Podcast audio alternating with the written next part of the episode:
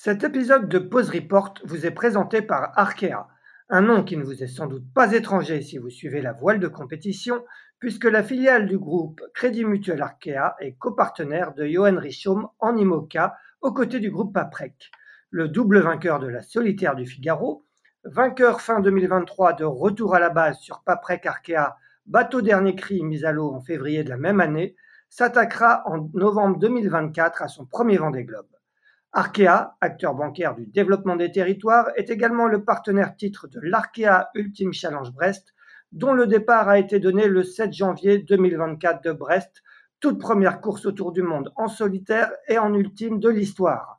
Un challenge extrême que les onze mille collaboratrices et collaborateurs d'Arkea sont fiers d'accompagner.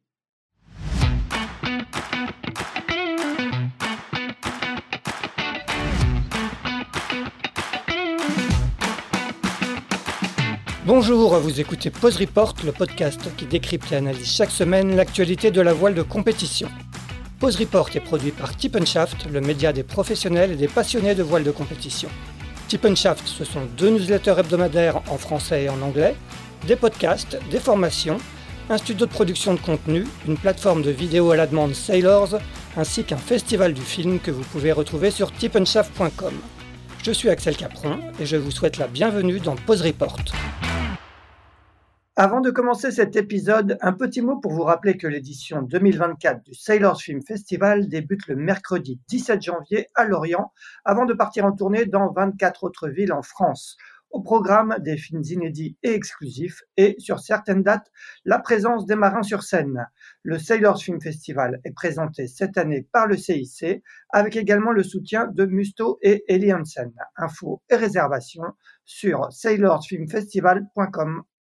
Bonjour à tous et bienvenue dans ce cent quarante-neuvième épisode de Pos. Report, le podcast hebdomadaire de Tip and Shaft qui explique, décortique, décrypte et analyse l'actualité de la voile de compétition sous toutes ses coutures en compagnie des meilleurs experts. Nous sommes le mardi trente janvier, il est exactement onze heures et nous allons de nouveau évoquer l'Arkea Ultime Challenge Brest dont le départ a été donné il y a maintenant un peu plus de trois semaines avec nos deux invités. Le premier est encore au Cap d'où il a officiellement signifié hier son abandon sur le trimaran S V R Lazartigue. C'est bien évidemment Tom Laperche qu'on remercie d'avoir répondu favorablement à notre invitation. Salut Tom. Salut, bonjour à tous. Le second fait partie de la direction de course de l'Arkea Ultime Challenge Brest, en charge notamment de la sécurité. Il a longtemps lui-même couru sur des trimarans océaniques, notamment en Orma. Il s'agit de Frédéric Le Peutrec, qui est chez lui à Aradon, du côté du golfe du, Mar- du Morbihan. Salut Fred. Bonjour tout le monde. Eh bien messieurs, comme de coutume, avant de vous donner la parole, je vais faire un retour sur la troisième semaine de l'Arkea Ultime Challenge Brest, qui aura été particulièrement animée, notamment du côté du Cap où se sont arrêtés trois bateaux, le premier S V R Lazartigue, il y a maintenant huit jours. Depuis, l'équipe technique est parvenue à sortir le bateau de l'eau pour constater ce que son skipper Tom Laperche craignait depuis qu'il avait été victime d'une collision le dix-huit janvier, à savoir qu'il était impossible de réparer dans un délai raisonnable, d'où l'abandon qui a été officialisé lundi matin.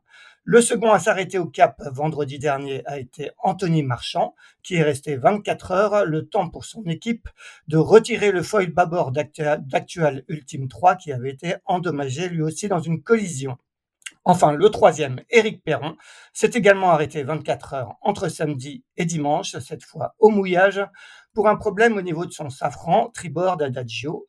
Au classement ce mardi à onze heures, Charles Caudrelier, qui est passé au Cap-Lewin jeudi dernier après dix-huit jours de course, avec une avance d'environ trente-deux heures sur le record en solitaire de François Gabard, continue à faire cavalier seul avec de nouvelles journées à plus de huit cent mille dans le Pacifique. Le skipper du maxi Edmond Rothschild compte ce matin deux mille six cent mille d'avance sur Thomas Coville, qui, la semaine dernière, est parvenu à réparer en mer son système de descente des foils. Sodebo Ultime trois est désormais sous la menace de Banque Populaire onze, qui, avec Armel Lecléache aux commandes, est à trois cent mille derrière lui, les deux bateaux évoluant actuellement sous l'Australie. Anthony Marchand fait de son côté route vers les Kerguelen, il compte un peu plus de mille milles d'avance sur Éric Perron, qui ferme donc la marche. Voilà pour ce récapitulatif de cette troisième semaine de l'Arkea Ultime Challenge Brest, qui, comme je disais, a été animée, notamment du côté de la direction de course, j'imagine, Fred.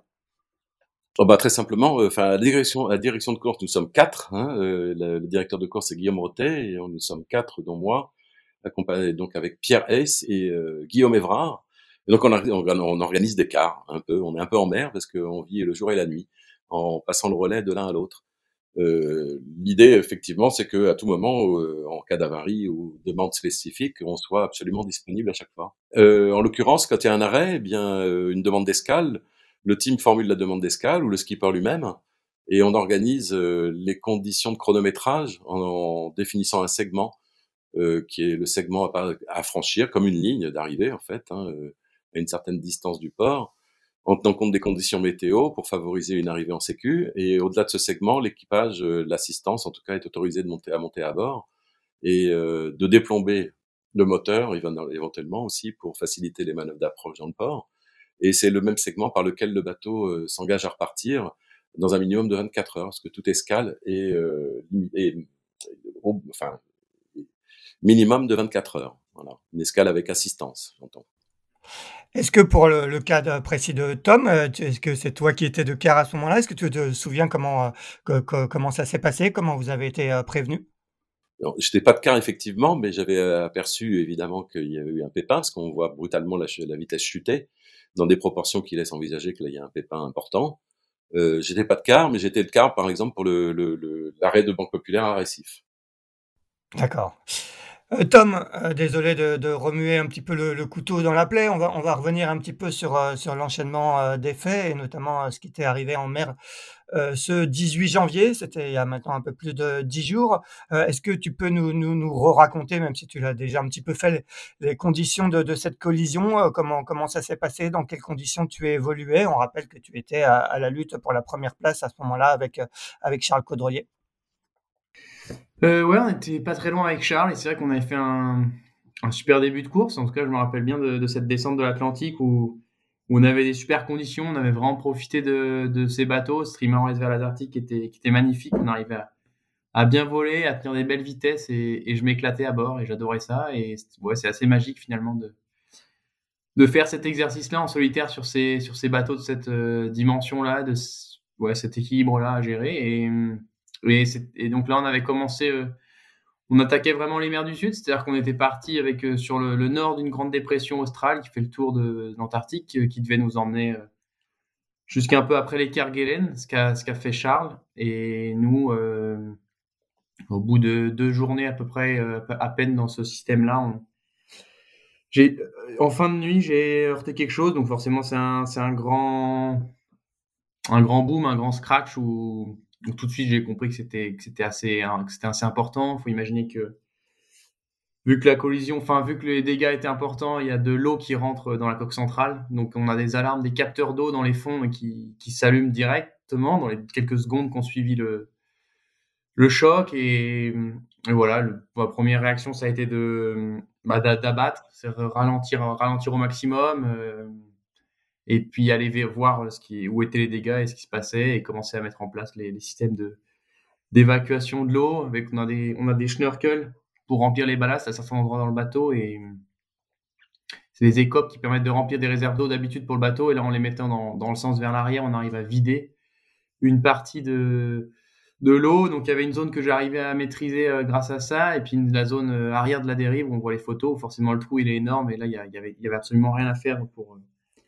gérer cette euh, entrée d'eau. Et, et voilà, c'était plutôt s'assurer que faire le tour de, des différentes zones du bateau, et, et vérifier que ça se contente à ce secteur-là, cette zone autour du puits de dérive, et que ça déborde pas dans les zones moteur, énergie, et ces choses-là, qui peuvent tout de suite euh, prendre des proportions un peu plus importantes sur ces bateaux-là, où si, si tu n'as plus d'énergie, plus de pièces automatiques, plus, plus grand-chose, c'est, c'est pas vital, mais ça devient tout de suite euh, d'une autre dimension. Donc... Euh, Voilà, faire les choses dans l'ordre. Après, c'est rouler les voiles, ralentir, et, et puis regarder que c'est possible. Mais c'est vrai que dans, en quelques minutes, euh, l'idée d'aller à Cap Town et l'idée que le, les dégâts sont hyper importants, euh, je l'avais, je l'avais en tête. Enfin, j'étais pas... L'abandon, il était euh, évidemment euh, lointain. J'arrivais pas, j'avais pas envie d'y croire. Mais, euh, et, et même dans les heures qu'on suivit ce... Ce choc, même pendant les, je dirais, douze heures, il y a plein de fois où je retournais voir les dégâts, j'ouvrais les trappes, je regardais le fond de coque, je me disais, mais c'est pas possible, on va, on va réussir, je vais, je vais réussir à trouver une solution pour réparer, pour continuer. Euh, et puis, euh, puis j'ouvrais et je regardais et je me disais, attends, c'est, c'est colossal, c'est, c'est pas gérable. Et rien que naviguer avec le bateau pour le ramener, c'était, euh, bon, c'était mille trois cents milles. C'est pas, ça, aurait, ça, ça peut arriver à des endroits bien plus lointains sur un tour du monde comme ça, mais euh, il faut imaginer que le bateau, il y a, c'est, c'est entre, je sais pas trop, entre six et dix mètres cubes d'eau, donc c'est quand même des, des volumes hyper importants, six mille, dix mille litres d'eau. Donc euh, un bateau très alourdi avec des mouvements très pas du tout vraiment anormaux et des bruits euh, des bruits qui sont parfois angoissants dès que bah dès que tout ce, ce, ce, cette zone en carbone abîmée euh, bouge. Non, j'étais content d'arriver au Cap et en tout cas au fur et à mesure je prenais confiance et je voyais que ça allait que ça allait aller jusqu'au bout, mais et ouais, un peu. Dans ces cas-là, est-ce que euh, la, la, la première réaction, c'est d'être tout de suite dans, dans l'opérationnel? Est-ce qu'il y a des, un peu des, des processus que vous répétez en, en amont avec, avec ton équipe? Est-ce que tu as eu le temps de, de te faire, de, de, sentir, de, de, de ressentir de la déception? Tu as vu un moment euh, sur une vidéo euh, très émue, mais sur le coup, tu étais vraiment dans l'opérationnel, tu ne penses pas aux conséquences? Ouais, je dirais que dans les premières minutes, euh, c'était, c'était quasiment de la peur. Parce que ça, ça m'est jamais arrivé et on, non, on s'entraîne pas vraiment à ça. Hein. Enfin, il y a des, des, des, on peut pas, pas trop s'entraîner et là les circonstances, euh, voilà, qui, qui t'arrivent dans la tête où, où t'es tout seul, t'es loin de beaucoup de choses. Tu, ça, tu peux, tu peux pas vraiment te mettre dans ces circonstances-là à l'entraînement et et ouais, quasi de la peur, un peu tremblotant les quelques minutes pour mettre en place les premiers systèmes, les pompes et regarder ce qui se passe et puis après, euh, après assez vite dans le concret pour euh, ralentir le bateau, rouler les voiles. Euh, à ce moment-là, il y, y, y a trente nœuds de vent et plus on ralentit, plus le vent fort euh, qui arrive derrière euh, arrive. Donc, euh, je suis en train de rouler, il y a trente-cinq nœuds. C'est, c'est des conditions pas, pas hyper faciles. Et, et ouais, après, c'est dans le concret. C'est au moment où je sens que c'est à peu près maîtrisé et c'est là où il a, il a dû se passer une petite demi-heure où, où, où je craque et où je, je sens que c'est, que, c'est, que c'est une grosse avarie et que ça va être très compliqué et que... Et là, je suis, je suis hyper, hyper déçu. Et après, ouais, le moral, bah, évidemment, pendant, pendant quatre jours, tout seul, là, je me suis senti plus seul que, qu'en course, à ramener mon bateau, cassé, à imaginer plein de trucs, plein de... En même temps, imaginer plein de solutions et en même temps, ouais, bah, bah, faire passer par toutes les émotions de, de, de, d'une avarie et de, de, de ce qui peut se passer après et de, de la déception assez énorme à... à parfois réussir à relativiser. Et je dirais, au fur et à mesure de, de, des quatre jours et jusqu'à maintenant, ça, ça va plutôt dans le bon sens. Et l'envie de, de renaviguer, l'envie de repartir, elle, elle revient bien sûr, hein, mais c'est, c'est assez douloureux sur, pendant quelques instants. Ouais, ouais, sans doute. Fred, euh, est-ce que tu peux nous raconter, toi, de, de votre côté, la direction de course, quand, quand vous, a, vous apprenez ce qui arrive à, à, à Tom, euh, que, comment ça se passe? Est-ce que vous, pré, vous prévenez les bateaux autour en cas de problème? Est-ce que vous commencez à, à, à, à vous coordonner avec des éventuels secours ou, ou comment, comment ça se passe du côté de la direction de course? Alors, de la, on, a, on a prévenu euh, le, le, le, les, la société de secours, enfin, l'organisation de secours de la zone dans laquelle naviguait Tom pour prévenir qu'il y avait un bateau blessé qui allait se rapprocher de Cape Town. Par contre, euh, moi, ayant navigué beaucoup sur des gros, et cetera, j'ai vécu des avaries, donc euh, la projection, y compris la même. Donc, euh, du coup, la projection, euh, c'est aussi pour ça que je suis au sein de la direction. Ça perd de course, ça permet de se projeter dans la réalité et de comprendre, évidemment, de se, savoir que les alphons de coque est découpé, euh, qu'il y a des compartiments étanches et que le bateau, l'avantage du multicoque dans ces cas-là, c'est que c'est pas, voilà, si le bateau ne, n'a pas d'avarie structurelle euh, au niveau des bras, et cetera, ce qui est probable, il n'y a pas de risque de de, de, de naufrage. Ouais. Voilà. Et euh, on sait que, il, enfin, je savais qu'il est possible de ramener un bateau avec un compartiment avant, euh, compartiment de dérive inondé, parce que je l'ai déjà vécu deux fois. Donc euh, ça, ça rassure un peu tout le monde, je dirais. Enfin voilà, on sait que le... et après on est en communication plus précisément avec l'équipe de Tom, en l'occurrence, hein, qui nous rassure sur la précision aussi euh, des dégâts, sur euh, les solutions envisagées et sur la route possible pour aller à Cape Town, qui en l'occurrence était, même s'il y avait du vent et de la mer, c'était favorable, il y avait du, du portant, la majorité. Ouais. Voilà. Donc on savait que c'était une route naturelle pour Tom d'aller à Cape Town et qui était euh, voilà, largement envisageable. Par contre, effectivement, la place de Tom, quand on entend le carbone avec la dérive qui travaille, et cetera, on se demande jusqu'où ça peut aller, ce, cette histoire, quoi, quand même. Évidemment, ouais, ouais. Des bruits, c'est des bruits de souffrance, qu'on bateau souffre, ça fait souffrir, euh, ça nous fait souffrir dans ces cas-là, ça a sûrement fait souffrir Tom, rajouté à l'émotion de, de, de, de l'arrêt brutal d'une épreuve qui était magnifiquement commencée, quoi, dans laquelle ah. il était embarqué euh, en bagarre avec euh, avec Charles sur Gitana pour la première place. Donc euh, le choc émotionnel est vraiment dur, hein, effectivement. Pour nous ah, aussi, ouais. enfin, voilà, sauf qu'on n'est pas à la bas, on n'est pas à la place de Tom, donc on vit pas la même intensité émotionnelle. Mais j'étais capable de me projeter dans sa situation parce que l'ayant vécu moi-même, je voyais très bien par quelle phase on passe, quoi. Ouais, Tom, la, la dérive, quoi, donc qui a, qui, qui a touché, la, qui a été victime de la collision, euh, elle, elle bougeait, elle continuait à, à abîmer le bateau pendant pendant ces quatre jours euh, jusqu'au, jusqu'au Cap. Bah, c'est sûr que c'était la crainte. En fait, la dérive, elle, du coup, elle, au lieu d'être verticale, elle s'était inclinée à peu près à, à quarante à quarante-cinq degrés, donc ce qui est assez important. Et non, j'arrivais à contrôler, bah, hyper régulièrement, mais ça, le dégât s'empirait pas. Pas, pas beaucoup, ça, ça bougeait de tout, tout évidemment, il, il n'est plus tenu et, et ça craque, mais, euh, mais voilà, je vérifiais que ça aille pas plus loin, parce qu'évidemment, forcément, quand ça recule, euh, après il y a une cloison de mât, après on peut atteindre un peu l'intégrité de, du bateau, mais, mais comme disait Fred, euh, assez vite j'étais rassuré sur le fait que, et même posé la question, comment tu fais en monocoque, parce que ça peut être dramatique, mais... Là, j'étais toujours deux bras, deux flotteurs. Le bateau, au pire, il, la coque centrale, elle va se remplir à, à moitié d'eau. Euh... Mais, ouais. mais il ne peut pas t'arriver grand, grand chose. Je veux dire, ça, ça va être compliqué, ça va être une, une bonne galère, mais au niveau vital, euh, pas trop engagé. Ouais. Il y a beaucoup de questions qui se posent à chaque fois qu'il y a des collisions, hein. Il y a eu pas mal de débats après. Tu n'es pas le seul à avoir été victime d'une collision. Anthony et Eric ont, ont visiblement eu aussi ce, ce genre de soucis après. On ne sait jamais si c'est un cétacé, si c'est autre chose. Euh, euh, toi, j'imagine que vu la violence du choc et vu, euh, vu la vitesse du bateau, tu n'as pas eu le temps de te rendre compte euh, ce que, ce que c'était. Non, évidemment, je sais pas, je, je sais pas ce que c'est. Et je pense que on saura jamais ce que j'ai tapé. Est-ce que ça peut être un, un débris, un container, un cétacé, un, même la probabilité d'un d'un growler ou d'un petit iceberg. Est-ce que c'est possible? Et puis non, on saura jamais. C'est sûr, c'est que c'est que ça arrive, on espère toujours que ça, ça peut toujours arriver, ça, ça, ça a à peu près toujours existé, et on espère que, on espère jamais que ça, on espère jamais que ça nous arrive, et puis euh, en même temps, euh, on, on, on se doit aujourd'hui de, de travailler sur des systèmes et des capteurs, et peut-être des nouvelles technologies pour euh, réussir à mieux détecter ces, ces objets sous l'eau. On a, on a progressé avec... Euh, On a les A I S pour les autres bateaux, on a une caméra en tête de mât Oscar pour voir, globalement, on voit assez bien une bouée ou un, ou un petit bateau de pêche sans A I S ou des petites choses qui sont en surface de l'eau. Mais ce qui est en dehors, sous la surface, aujourd'hui, on n'a pas de, de capteur très performant et on n'en a pas du tout. Et je crois qu'on doit progresser là-dessus. Et, et évidemment, euh, ces bateaux, ils vont à des vitesses incroyables. Et, et donc, les, les chocs sont, et les dégâts sont forcément plus importants que, que quand... Que, qu'il y a vingt ans quand on naviguait à vingt-deux. Ouais, on rappelle que pour la première fois sur une telle course, il y avait euh, avec l'association Share, le consortium Share the Ocean, il y avait euh, plusieurs zones de, de cétacés qui avaient été délimitées, des zones interdites à la navigation. Bon, ce qui n'empêche que malheureusement les, les statistiques ne sont que des statistiques, mais, mais il y a quand même des efforts euh, faits dans ce sens-là, Fred.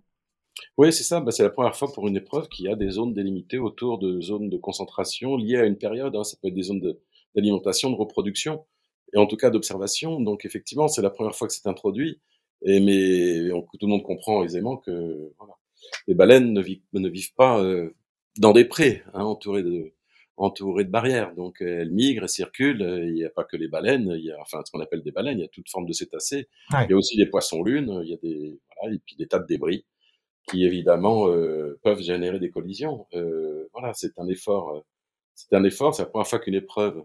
Mais ces zones-là, effectivement, elles sont autorisées. Euh, on peut, les navigateurs peuvent y pénétrer s'ils ont des raisons, si, pour éviter de se mettre en danger eux-mêmes pour des raisons météo, hein, ou alors comme ça a été le cas pour faire l'escale, parce qu'autour de Cape Town, autour de la pointe de, sud de l'Afrique de, du Sud, là justement, il y a beaucoup à cette période de l'année, beaucoup, beaucoup de cétacés. Donc okay, tout, tout, le, les environnements de Cape Town étaient, euh, sont une zone de, de protection. Et évidemment, pour pouvoir entrer, alors évidemment, les bateaux de course, ce ne sont que des bateaux de course, mais évidemment, dans toutes ces zones, il y a un trafic permanent, commercial, euh, de pêche, et cetera. Donc, euh, il n'y a pas que les bateaux de course qui circulent à la surface du globe, au contraire, il y en a très peu par rapport à l'ensemble de la flotte maritime qui, elle, génère aussi des collisions avec, euh, de, voilà, avec des cétacés, mais euh, évidemment, euh, voilà, Cape Town est un port, donc c'est, l'activité maritime autour de Cape Town est permanente. Ah, bien sûr.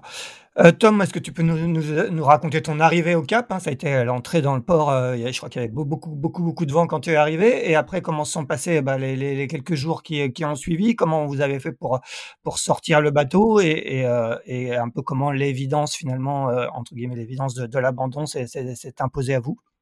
Bah, en fait, depuis le, le lever du jour de, de, de cette avarie, j'avais bien imaginé qu'il fallait aller au Cap et qu'on allait arriver avec un Un trimaran ultime, c'est trente mètres de long, vingt-trois mètres de large, que ça n'allait pas être évident d'arriver en, en Afrique du Sud avec un bateau comme ça. Et, et voilà, c'est ce qui s'est passé. Alors, je suis arrivé au lever du jour euh, sur l'Afrique du Sud, là, sur le Cap, sur Table Mountain. Forcément, c'est les, les, les émotions euh, et, et ce qui se passe dans ta tête. Il y a, il y a presque un brin, un, une, malgré toute la déception et ces jours qui ont été difficiles, il y a un petit, petite part de... De, de plaisir ou de juste de, de, de beauté, d'admiration de, de ce paysage, de, de se lever du jour, et ça efface une partie de, de ce qui s'est passé, ça, ça, ça l'enlève pas, mais bon, pendant un petit instant, c'est, c'est plutôt assez plaisant. Et il y avait du vent, euh, j'avais eu du vent euh, la dernière nuit pour arriver, et, et c'est vrai que les, les accélérations le long des montagnes là-bas sont, sont assez impressionnantes, et, et dans la baie devant l'entrée du port, il y avait quarante-cinq nœuds de vent. Donc, euh, même quasiment impossible de sortir en Zodiac au, au lever du jour quand c'était très fort. Après, ça a molli un peu dans la journée, mais euh, moi, je suis arrivé, je me suis approché avec euh, le bateau. J'avais deux ris dans la grand voile et, et, et je voyais que ça faisait que, que forcir globalement en me rapprochant. Et, et quand j'ai fait demi-tour, il y avait quarante-cinq nœuds. C'est rare de voir, euh, c'est rare de voir le, la fumée et l'eau fumer à l'horizontale euh, comme ça. Et de, donc, voilà. Manœuvrer, je me suis mis à, globalement dans, dans le dévent des montagnes, là où c'est le, le moins fort, on va dire qu'il y avait, il y avait que trente nœuds de vent, et puis euh, attendre, attendre quelques heures que, que l'équipe puisse venir intervenir, enfin puisse venir m'aider pour euh, qu'on, qu'on prenne en main le bateau et puis qu'on puisse le rentrer dans le port. Euh, on a dû attendre euh, quasiment au final euh, dix heures pour l'entrer dans le port euh, en fin de nuit. Ouais, ça a fait bizarre de... pour euh, réduire ouais. les risques. Excuse-moi de t'interrompre. Ça fait bizarre tout d'un coup de, de, de revoir du monde, de redevenir terrien après euh, de, deux semaines euh, en solitaire. Oui, ça fait bizarre et ouais, ouais évidemment, ouais, ça fait non, c'est plutôt que ça fait bizarre dans le sens où à chaque fois, très souvent dans ma tête, euh, je repense à là où je devrais être et, et que c'était c'était pas du tout prévu. Là, même aujourd'hui, je me retrouve, euh, j'ai pas vraiment de, de programme à part dans le concret, à m'occuper du bateau et Et préparer la suite, euh, je n'avais pas prévu d'être là en ce moment. Et c'est plus ça qui est dur. Après, l'équipe, euh, bah, ils ont été géniaux parce qu'ils ont réussi à, à me soutenir. Et puis, à être directement, évidemment, tout le monde est déçu. Et, et on voilà, on, on peut, on peut pas s'y prendre à, à grand-chose. Il y a un petit sentiment d'injustice, ça nous arrive. Mais en même temps, ils ont été... Euh, et ils sont toujours dans, dans l'opérationnel, à faire les choses bien comme ils savent faire. Et, et voilà, on a... On a rentré le bateau, on a mis un peu quelques jours à avoir les autorisations et surtout à avoir la disponibilité d'une zone de, de, de, de terre-plein, un, un bout de quai pour sortir le trimaran. Ouais. Et ça s'est fait seulement euh, donc dimanche, donc c'est vrai que c'était euh, six jours, je pense, après, après l'arrivée, mais euh, voilà, on pensait le sortir plutôt le mercredi et puis ça a décalé de trois à quatre jours avec le, les disponibilités, et cetera. C'est pas, c'est pas si simple, c'est, c'est beaucoup de place et, et pas simple à mettre en œuvre. Et là, là, là c'est, c'est paru. J'imagine que vous aviez déjà euh, une bonne idée de, de, de ce, qui, ce qu'il en était, de, de, de, la, de l'importance de l'avarie. On a vu les photos qui sont assez impressionnantes. Euh, et là, vous vous êtes dit qu'il n'y avait vraiment rien à faire. Est-ce que, est-ce que, est-ce que vous avez quand même envisagé de réparer comme euh, c'était, c'était inéluctable d'a, d'a, d'a, d'arrêter? euh, Oui, on a toujours eu au départ, on avait toujours. Euh... Cette idée de pouvoir réparer, repartir en course, moi, si quand je réfléchissais et que je me mettais un peu des, des délais potentiels que, auxquels euh, je, j'estimais que c'était encore euh, intéressant de repartir en course, c'était, euh, c'était de me dire si je repars quinze jours, un peu plus de quinze jours après mon arrivée au Cap, c'est, forcément c'est trop long, mais, mais que je, l'ac- je l'acceptais et puis euh, je finissais ce tour du monde dans une configuration proche de, proche de la course, euh, avec... Euh, pas très loin des, des derniers bateaux. En fait, c'était, assez, c'était même assez paradoxal de me dire une semaine après le choc, euh, j'étais encore troisième, je pense, à, ou deuxième à la cartographie pendant assez longtemps, ce qui, est... ce qui, était, ce qui était assez perturbant. Donc, euh, tu, tu te dis que tout est possible. Et, et voilà, après, on savait que les dégâts étaient... Ouais, les, les temps de réparation, quand on a regardé vraiment ce qu'il fallait faire comme pièce, euh, pour repartir autour du monde... On, On voulait quand même remettre une dérive et pas y aller euh, sans, sans stabilité à ce niveau-là. Et, et, et puis un peu de fiabilité aussi, enfin, en étant un peu quand même serein, parce que tu t'engages dans les... Bah, y a tout, tout le tour du monde, toutes les mers du Sud à, à faire. C'est pas, c'est pas, c'est pas tout à fait la même, euh, le même état d'esprit que si tu as un, une avarie à réparer et qu'il te reste juste l'Atlantique Nord à, à finir. Donc, ah, euh, ouais, tout, tout mis bout à bout, on imaginait que c'était, c'était tout de suite plutôt... Euh, trois semaines, un mois de, de chantier et euh, dans des conditions pas, pas évidentes sur place pour avoir le matériel, pour faire les choses. Euh, et, et voilà, on s'est rendu à l'évidence. Il y a aussi le fait que je, je reste assez convaincu que naviguer sur ces bateaux-là, c'est, c'est, c'est magique. C'est... Mais, euh, mais, mais que si tu le fais pas dans des conditions de course ou, ou de manière avec de l'exigence et, et une vigilance permanente, tu peux vite te retrouver dans des situations où, où ça devient compliqué parce que, parce que la vigilance et l'écoute du bateau, tu dois l'avoir en permanence. Et, et de se retrouver dans un mode un peu dégradé, ça peut presque devenir euh, augmenter le, le facteur risque, je pense. Ouais, tu as bien raison. Euh, Fred, euh, après, euh, après l'arrêt de, de Tom, donc se sont arrêtés Anthony et Eric euh, à Cap Town également. Est-ce que, est-ce que de votre côté, la direction de course, il faut un peu gérer l'embouteillage à Cap Town? Est-ce que c'est vous qui, qui prenez éventuellement contact à, avec les, les autorités portuaires locales pour voir s'il y a de la place, ou vous laissez les équipes faire? Ah non, les équipes de ces bateaux-là sont suffisamment structurées. Ils ont, la logistique fait qu'ils arrivent avant. Il faut nécessairement qu'ils soient sur place avant que le bateau arrive. Il est bien plus simple, bien plus efficace d'avoir des, des contacts directs, physiques avec les personnes, des, des échanges, et raconter la réalité de l'engin qui va arriver, les, le faire comprendre, c'est pas toujours évident. Ça dépend des endroits, s'ils ont déjà un peu la culture de ce genre de bateau, s'ils l'ont déjà accueilli ou pas, et puis euh, trouver des solutions euh, localement, hein. Voir les lieux, les quais, concrètement, c'est, c'est ça, hein. Donc c'est pas nous qui nous en occupons, bien sûr, on est attentif à ce que ça puisse se faire, enfin on est curieux de savoir que ça se passe bien, mais c'est pas nous qui faisons ça, bien sûr, bien évidemment. Les équipes sont tout à fait organisées, structurées pour le faire, et il n'y a rien de tel que d'être sur place. Quel est ton regard, Fred, de, de, de, de regard de marin sur, sur la, les, les onze jours de, cours, de course de Tom, hein, donc, ça, départ le sept janvier, abandon malheureusement. Euh, que, comment tu as jugé un petit peu son, son parcours jusque-là? Est-ce qu'il était, comme on le disait, à la lutte pour la première place à ce moment-là avec Charles? Est-ce que, est-ce que ça t'a surpris ou c'était conforme à ce que tu attendais de lui? Euh, bah de lui du bateau, de non non pas conforme complètement. Après, lui était pas non plus innocent sur le bateau, il avait navigué, hein, donc euh, y compris la Jacques Vabre avec François Gabard. Donc euh, du coup, euh, non, et l'expérience. Par contre, c'était magnifique la manière dont il dégageait, le plaisir qu'il avait à être là. Moi, c'est ce que j'ai apprécié, enfin ce qui m'a, ce qui c'est, ça, ça me faisait, un, voilà, je fonctionne de la même manière. Enfin, c'est quelque chose au plaisir. Faut y trouver du plaisir dans tout ce qu'on fait, et particulièrement quand on se, se, se sort, se, se, se, se lance ce genre de challenge. Exigeant physiquement, psychologiquement, techniquement, euh, et rester émerveillé. Et voilà, moi j'ai adoré le, le évidemment, enfin qui dégage ce plaisir et cette, euh, ce, ce, voilà, cet enthousiasme à vivre, les sensations du bateau, le plaisir et la simplicité qui dégageait à être à se balader euh, au nez à la barbe de tous ceux qui avaient travaillé bien plus longtemps sur leur bateau, donc de prendre la tête. Il venait de se faire passer par euh, par Charles quand au moment où ça il a touché avec le bateau, mais moi j'ai adoré ça, j'ai adoré le voir, euh, de, de, de l'entendre s'exprimer avec autant de plaisir et de simplicité, quoi. Voilà, ça m'a ravi. Tom, est-ce que tu confirmes ce plaisir?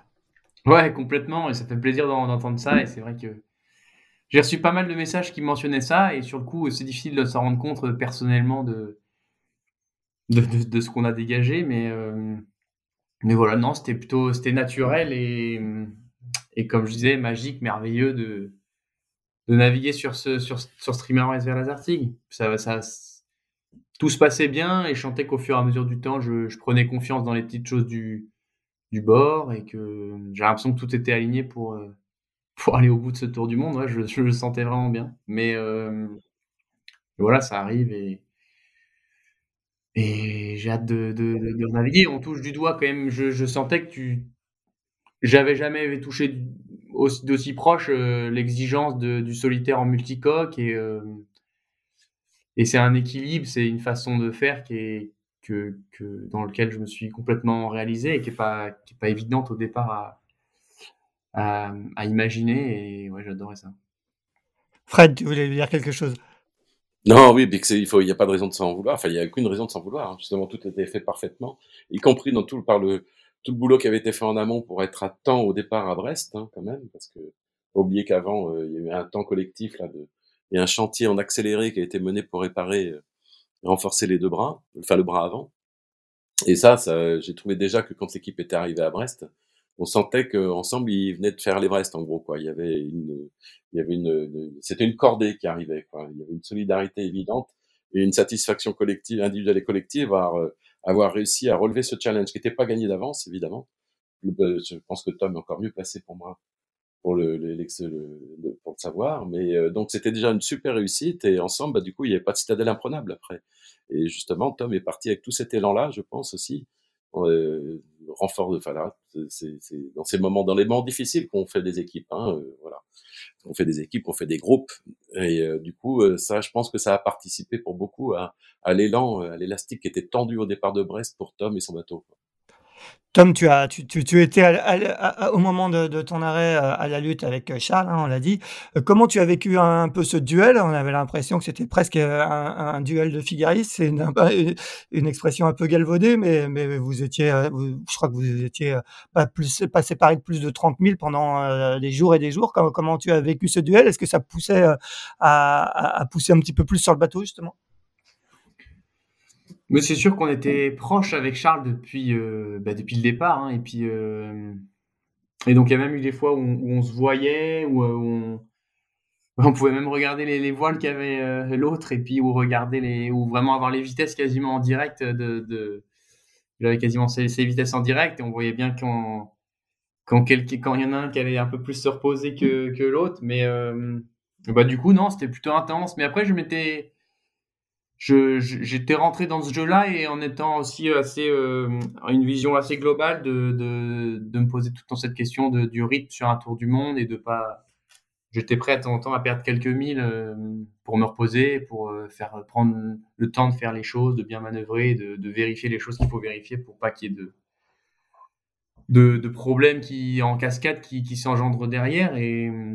Et je crois que oui, on allait, c'est sûr qu'on allait vite et en même temps, euh, on avait des conditions pour aller vite et on n'avait pas l'impression de, de forcer euh, plus que ça sur les bateaux. Et, et à la limite, c'était, euh, c'était plus devant ce front et cette dépression où ça commençait à être vraiment musclé et, et où ça allait durer longtemps. Et c'est là où, euh, où ça pouvait être un peu différent. Mais, mais moi, j'étais, dans ma tête, j'étais assez... Euh, il y avait cette présence de Gitana qui était plutôt réconfortante, qui était plutôt sympa. On échangeait régulièrement et en même temps, euh, j'avais, j'avais en tête cette perspective tour du monde, ce rythme, cette attention qu'il fallait avoir au bateau. Et, et je ne crois pas que je me sois trompé de, de, de rythme par moment.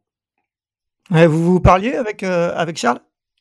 Ouais, avec Charles, on a échangé alors, quelques fois à la V H F. Et puis sinon, euh, régulièrement en message euh, Telegram, euh, c'est vrai que c'était, c'était sympa, c'était dans les mêmes conditions. Euh, on parlait un peu de tout, mais c'était plutôt, euh, plutôt venant de lui au départ, euh, un petit message euh, bienveillant et, euh, et un peu taquin. De... Son premier message, c'était « Attends, tu... à ton âge, j'allais emmerder les, les, les, les vieux figaristes, pas, pas les mecs en Orma. »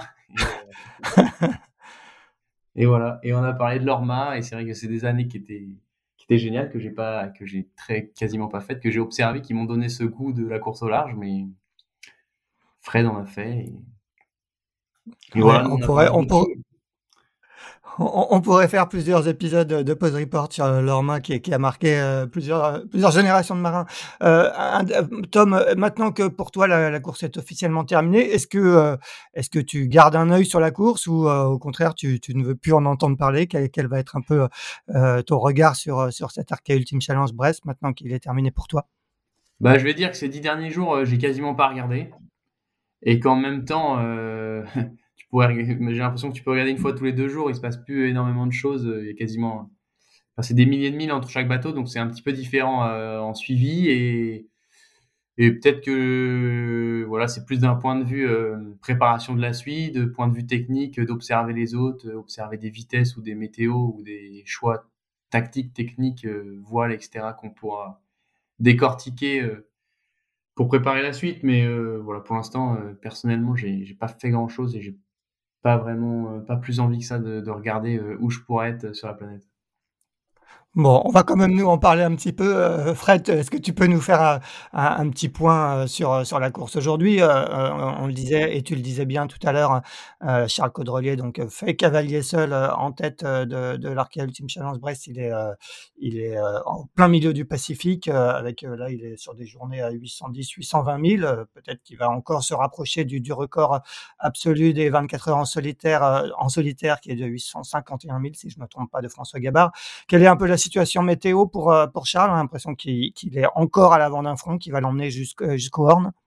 Ah non, oui, ça ne va pas l'emmener jusqu'au Horn. Il est effectivement ah. en avant d'un front. Le, le, le, l'entrée du Pacifique s'est bien ouverte à lui. Il a pu faire route directe, hein, bord approchant, enfin complètement. Euh, en avant d'un front, mais il gère quand même un état de mer qui est euh, un peu violent, ce qui fait que les bateaux, euh, de toute façon, ne sont pas utilisés à cent pour cent de leur polaire, enfin de leur capacité de vitesse. Hein. Il y a aussi l'effet de durée, hein, d'usure potentielle. Il a de l'avance, il sait que le second et loin derrière, il va pas non plus, il, il avance au rythme auquel la météo l'oblige à avancer pour rester en avant de ce front-là, mais pas plus. Ensuite, le vent va adonner, c'est-à-dire il est bâbord à mur en ce moment, va ouais. adonner et il va devoir incurver sa route euh, légit... enfin, logiquement déjà parce que la zone des glaces remonte un petit peu, la limite de glace remonte un peu devant lui et ce sera de toute façon euh, l'attitude de trajectoire normale euh, induite par la météo qui est devant et il va devoir euh, contourner... Euh, Enfin, il va devoir faire un petit peu de nord et la route directe, ne va, enfin, il n'aura pas, il fait pas route directe jusqu'au Cap Horn. D'accord. Une situation météo qui va se dégrader, enfin, se, dé- se complexifier, sans se dégrader vraiment, mais se complexifier. Voilà, ça va lui faire faire un petit peu plus de route et en tout cas, ça le rapprochera pas de la zone de glace qui est assez nord euh, dans le sud du Cap Horn. Donc, c'est bien, d'une certaine manière, pour la direction de course. Moins de stress. Et après, pour les deux suivants, la mine de rien, en fait, euh, Banque Populaire a l'air d'avoir un bateau assez valide, là. Et du coup, continue à mettre la pression sur euh, Thomas Coville avec Sodebo, qui lui, par contre, à mon sens, doit avoir quelques problèmes techniques en ce moment, parce qu'il a vraiment une vitesse euh, en dents de scie, et tout le temps, systématiquement, beaucoup moins rapide que Banque Populaire qui est derrière avec Armel. Ouais. Donc, euh, eux deux, là, ils sont dans une situation où, dans leur sud, par contre, il y a beaucoup de vent, là où Charles est passé très près de, très près de la zone limite de glace, là, ils ont beaucoup de vent dans leur sud, et ils se mettent à l'abri, enfin, le plus, un peu nord, Euh, pour éviter l'état de mer le plus dégradé, voilà, minimiser les, les, l'effet de mer et la, et la violence du vent. Parce que ces bateaux-là n'ont pas besoin de, de quarante nœuds pour aller vite, hein, il en suffit de vingt. Donc, euh, bon, il, voilà, la situation est un peu compliquée pour eux là. Enfin, voilà, ils ont une situation météo plus complexe. Ils obligent à refaire un peu plus de route que n'a fait Charles au même endroit, et euh, avec euh, des conditions de mer surtout beaucoup plus, euh, beaucoup plus violentes. Thomas Coville a, a, a indiqué la semaine dernière qu'il avait un problème de, de, de, de système de montée euh, des foils euh, et qu'il a réussi à, à réparer en mer. Il disait que c'était sur le papier euh, une, une réparation euh, a, a priori infaisable. Tom, est-ce que tu, tu imagines euh, le, le, le style de réparation que c'est et, euh, et quel est un peu ton regard euh, sur le fait que, que Thomas ait réussi à, à réparer ça ? Euh, ouais, j'imagine à peu près. Globalement, on a des, on a un vérin hydraulique qui, un ou deux vérins en fonction des bateaux pour euh, monter et descendre le foil. Et ce, au bout du vérin, on a un système de, de boot. Donc, c'est du cordage, du textile qui est accroché sur le foil. Donc, un boot pour, pour le remonter, un boot pour le descendre. Et en fonction dans quel sens euh, bougent les vérins, voilà, ça fait monter, descendre le foil. Et, et ouais, c'est des systèmes qui sont complexes et qui sont surtout dans des, déjà, c'est dans le flotteur, dans des endroits assez intégrés et donc pas avec des accès très faciles. Et, et donc, non, c'est, c'est, c'est pas évident de, de changer ces systèmes-là ou de, je, je pense que il a dû bricoler un système un peu, ouais, je connais pas exactement le détail et comment est fait leur, leur, leur système de foil, mais euh, ils ont dû trouver une, ouais. une, une solution un peu en parallèle pour réussir à s'en servir, mais qui, qui est peut-être pas la, une version, bah, qui est pas la, la meilleure version ou la version optimale de départ. Voilà, j'en, j'en sais pas plus, j'ai juste j'ai, ouais. j'ai, j'ai un peu discuté avec Thomas et à ce moment-là, il a, quand, je, quand je l'ai croisé, euh, avant d'arriver au Cap, il avait, il venait d'avoir, il avait eu ce problème quelques jours ou quelques heures avant et il savait qu'il ouais, il avait un feuille qui pouvait pas se servir et, et il a réussi à le réparer, donc au milieu de l'Indien, je pense. Oui, c'est ça. Fred, justement, vous avez échangé pendant, cette, euh, pendant, pendant toute cette phase de réparation avec Thomas, comment, comment ça s'est passé ? Ah non, pas, pas, pas nous, hein, toujours pas la direction de course. Hein, là, c'est, là, Thomas, euh, comme n'importe quel solitaire, il part en solitaire, mais pas en solitude. Hein, donc, ils sont, ouais. euh, il y a toute une équipe derrière euh, qui connaît par cœur, évidemment, euh, le bateau, qu'ils ont construit euh, et fait évoluer et avec toutes les compétences à terre qui participent, justement, hydrauliciens, matelotteurs et autres, et cetera.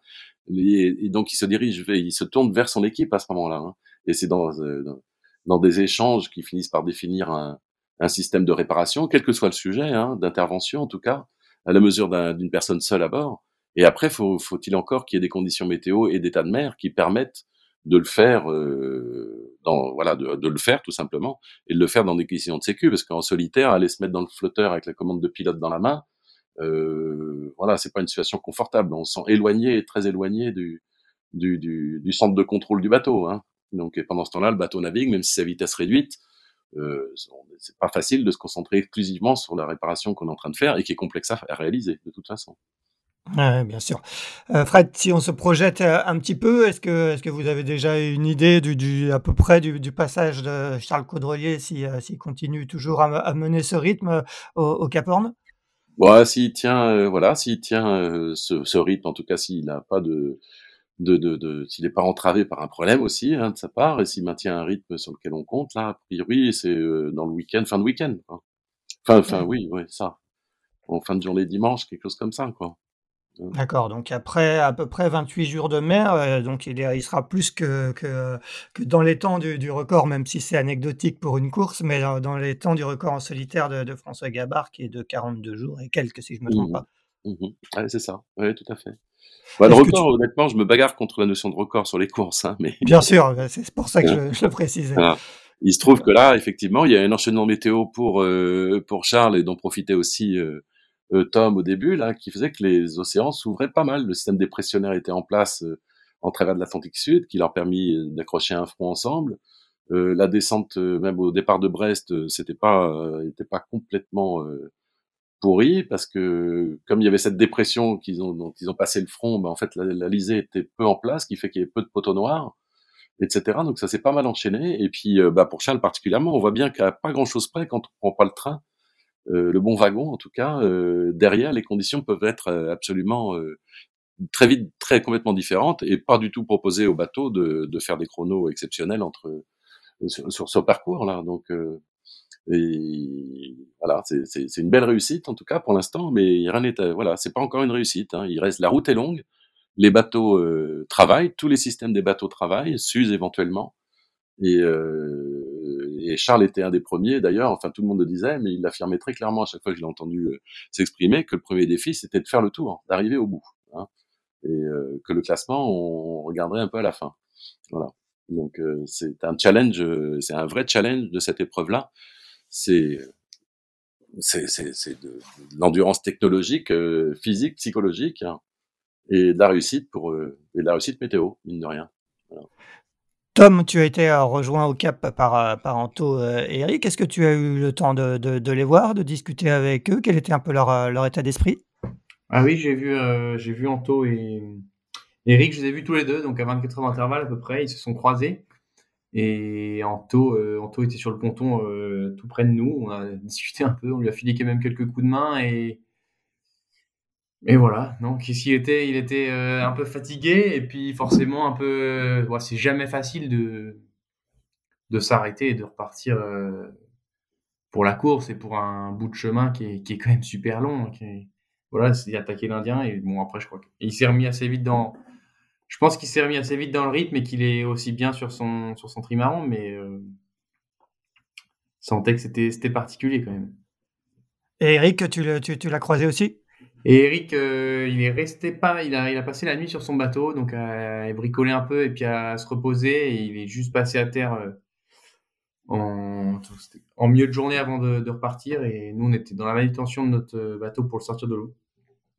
Et oui, donc on a discuté, on a discuté une demi-heure ensemble d'un peu tout et n'importe quoi, autant de la course que d'autres choses. Et, et, et voilà, il repartait et, et son bateau allait bien. Et voilà, il était heureux de, de son projet et que ça redémarre. Et ben voilà, l'objectif, c'est pour eux deux, c'est, c'est d'aller au bout, hein, évidemment. Mais comme tout le monde, hein, moi, c'était, c'était, c'était l'objectif premier, c'était de faire le tour du monde. Hein. Il y avait, il y avait cette, compé- cette compétition où on s'est retrouvés premier ou deuxième, mais, euh, mais en, en premier lieu, c'était, c'était quand même de faire le tour en entier. Fred, est-ce que tu peux nous faire juste un petit, un petit point de, sur la situation des, des deux marins qui sont, euh, d'Anthony et Eric, qui sont donc repartis le, le week-end dernier du Cap?